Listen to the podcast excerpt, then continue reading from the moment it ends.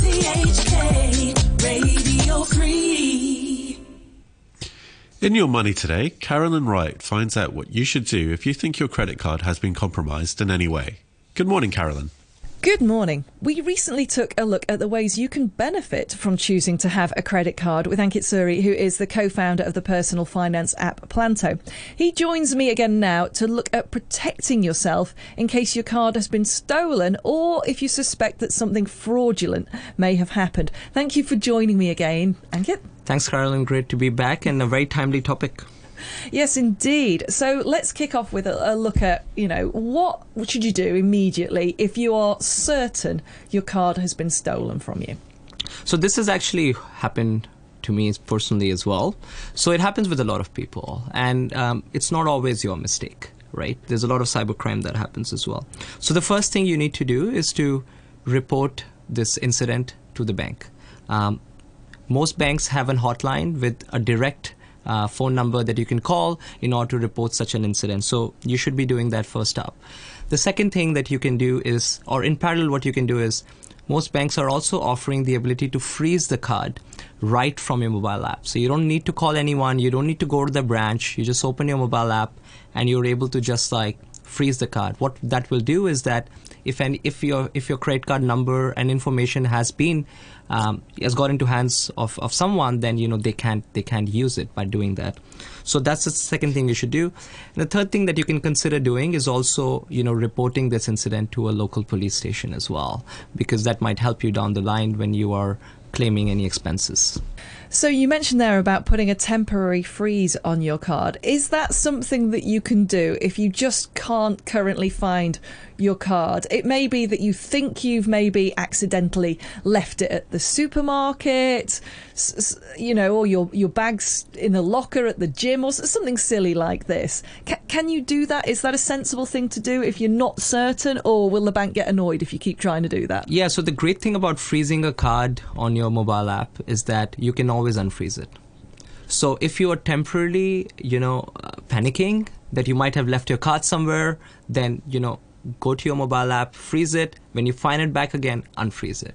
So you have that peace of mind during that time period that, you know, no one can use this. Um, so you should absolutely do that.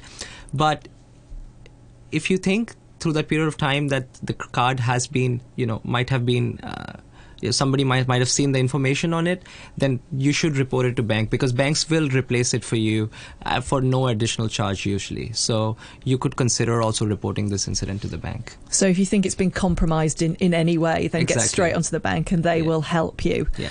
And and let's look then, eh, you know, what your responsibilities are. Are you responsible for any losses uh, suffered on that card during the period that you weren't, you know, before you reported it, or or is there some kind of cover if you do go ahead straight away and you go right? I'm telling the bank now. I've realised there's a problem. Tell the bank. Tell the police. Yeah, so uh, in most of the cases, the credit card holders are not responsible for any unauthorized transactions that happen. But in some cases where you might have entered your credit card information willingly on a phishing website, you know, it may be arguable. So actually in Hong Kong, the Code of Banking Practice states that credit card holders who haven't confirmed fraud or shown gross negligence are not liable for unauthorized transactions. But if you if you show like gross negligence, then you might be liable. So um, and, and the definition of gro- gross negligence might not always be clear, but in most of the instances, you know, the bank will provide you that benefit of doubt and and hold you you know not liable for that particular loss. So again, i i- it's all to do with keeping your details safe and secure, and and reporting as soon as you can if you think anything's gone wrong. Yep. Let's talk a little bit more about keeping yourself safe. You know, loads of us will connect to all sorts of Wi-Fi networks because you know they're there and they're easy.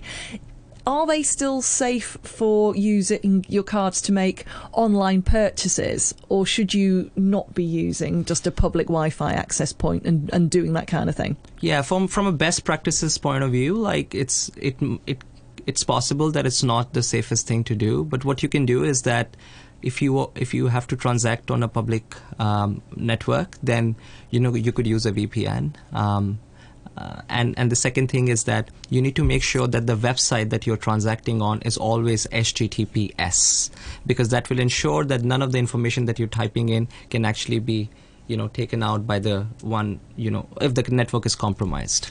So that's that means it's kind of, it gets encrypted so that it, you Correct. can't open it up. Yeah. Okay. So let's talk about other ways of protecting yourself from fraud. What are just some general steps that you should say everybody should be taking regularly to keep themselves safe?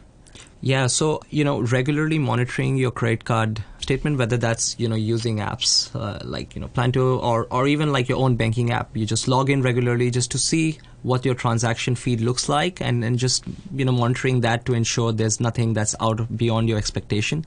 Keep making sure that you are using very strong and unique passwords. A lot of people have the same password for multiple websites, so making sure that you're using strong and unique passwords. Use a password manager if you can't um, you know remember those passwords easily.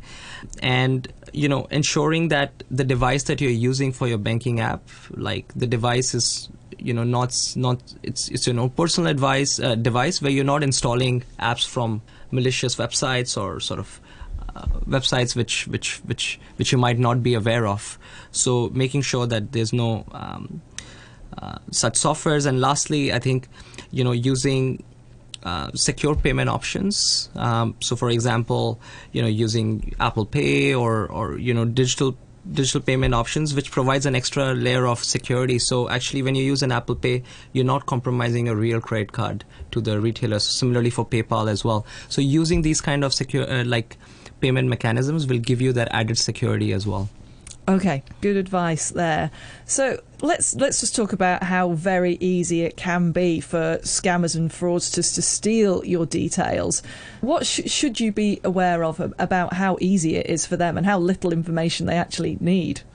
Yeah, uh, I mean, you know, we actually see this very often in Hong Kong. Uh, in fact, uh, both banks as well as the you know the regulatory authority often reports such incidents that are happening as well and they provide great tips on how to um, you know manage these but you know as as an individual just if someone calls you you know you just need to make sure that you don't just give up information like password or your credit card numbers at all without verifying who that person might be. And in most cases, banks actually, or no authorized person wants to know your personal details. So if there's a website or anyone calling you asking you for personal details absolutely question it before you actually you know give that away. That's the number one advice i could give I think that's very, very sensible. Now, you, you mentioned uh, the the idea of using services like Apple Pay being adding an extra layer of security. Yeah. How about what is there anything else in, in terms of the differences between using the old-fashioned physical card that your credit card issuer has given you, or keeping the card digitally on on your phone? Is there anything else you should be aware of where that's concerned? A lot of a lot of transactions now, if you're performing them fully digitally, uh, meaning in an e-commerce website, um, then you often have to go through, you know, somewhat two-factor authentication, which means you need to approve that transaction on, you know, through your banking app. So, you know, just making sure that, you know, you are, if, if it's a big payment, you you know, you have those two-factor authentication turned on, right, in your banking app. Um, but otherwise. Um, you know whether you're using the plastic uh, or you're keeping it in your phone the main difference is just that you know your phone also has that biometric layer. So if anybody wants to access your credit card details they need to access your phone which is a much harder thing to do than accessing plastic as such. So um, you just need to make sure that you know you have your two factors like biometric turned on on your phone so that it just makes it difficult to access information Now, is there anything else that you can ask your card issuer to do? You mentioned uh, enabling the, the two factor authentication. Um, things like getting a, an SMS by default anytime a transaction is, is made. Is, is, you know, do a lot of issuers do that? Is that something you would advise people do or anything else like that? Yeah, so actually, uh, most banks in communication preferences, you know, ask you if you would like to get alerts on transactions. Um, so you could turn them on on your SMS, email, um, or push notifications if you're using a mobile banking app. Um, most banks do not allow you to block a particular merchant. So, you know, if you spend it, it doesn't get blocked automatically. However, we've seen this actually feature come out in other parts of the world, like in the UK, for example, uh, you are allowed to block certain transactions like gambling transactions, for example. So that, that might be an innovation for the future in Hong Kong, but at the moment, you should be ensuring that, you know, you set up those communication preferences so that banks can send you that SMS or push notification or email regarding the transaction. Wise words, wise words. Thank you again. That's Ankit Suri, who's co founder of the personal finance app Planto, uh, explaining what you should be doing to keep yourself safe with your credit cards. Thank you so much.